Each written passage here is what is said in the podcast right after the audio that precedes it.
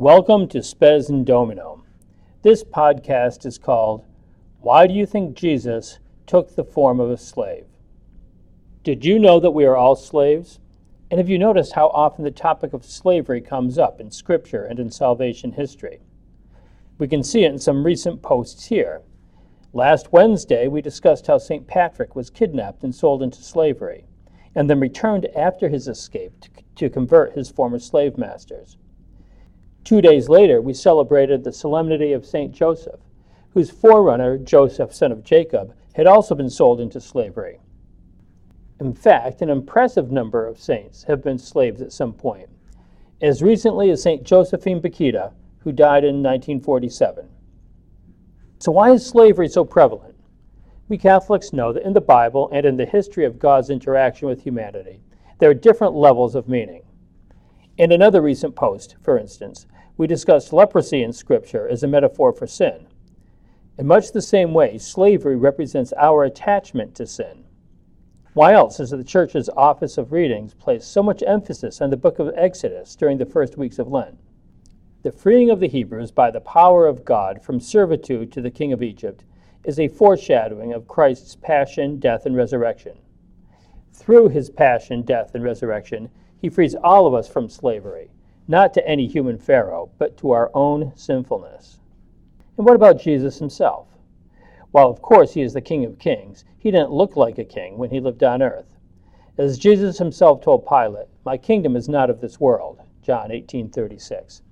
In fact, St. Paul tells us, though he was in the form of God, Jesus Christ did not count equality with God a thing to be grasped, but emptied himself, taking the form of a slave, which is doulo in Greek being born in the likeness of men. Philippians 2 6 to 7. St. Paul seems to be suggesting that to be a man is therefore to be a slave, since, of course, we're all slaves to sin. Jesus took the form of a slave. Notice he himself wasn't actually a slave, but he took the form of a slave so that by his death and resurrection he might break the bonds of sin that hold all of us in servitude. That's why it's good news. Evangelion in Greek gospel in Old English. Christ has broken our chains, but here's the catch. We need to be willing to shake them off, get up, and follow him. Jesus says, If any man would come after me, let him deny himself, take up his cross, and follow me. Matthew 16:24. And in fact, a quick search of all four gospels finds at least 20 instances of Jesus inviting his disciples to follow him. The problem is, that's not as easy as it sounds for those of us who are slaves to sin.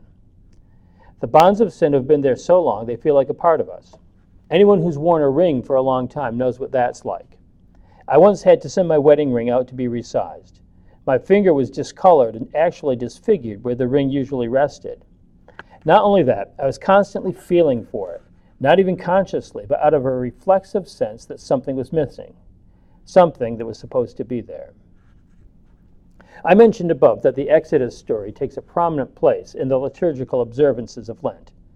We might notice that the Hebrews did not go straight from slavery under Pharaoh to the Promised Land, but spent 40 years in the desert trying to shake off the desire to return to the well known comforts of bondage. More than once, we see them yearning to go back to the predictability of a slave's existence. For instance, Exodus 16:3. Would that we had died by the hand of the Lord in the land of Egypt when we sat by the flesh pots and ate bread to the full. For you have brought us out into this wilderness to kill this whole assembly with hunger. Or again, uh, Numbers 11, 4 to 6. Now the rabble that was among them had a strong craving, and the people of Israel also wept again, and said, Oh, that we had meat to eat. We remember the fish we ate in Egypt for nothing, the cucumbers, the melons, the leeks, the onions, and the garlic. But now our strength is dried up and there's nothing at all but this manna to look at.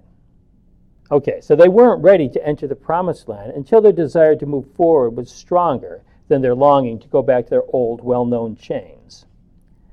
The 40 days of Lent are intended to be our own 40 years in the desert. The penances and prayers of this penitential season are designed to help us turn away from our strong craving for whatever flesh pots of Egypt we have in our own lives and direct our gaze instead in the direction of the promised land. Now, as we enter into Holy Week, the church invites us to accompany Jesus into Jerusalem on Palm Sunday, with its passion narrative to remind us what the sequel is to that ironic triumphal entry. Through the Triduum, we have the opportunity to pick up our cross and follow our Lord to Calvary and, through the tomb, to the true triumph, Easter Sunday. After all, we have nothing to lose but our chains.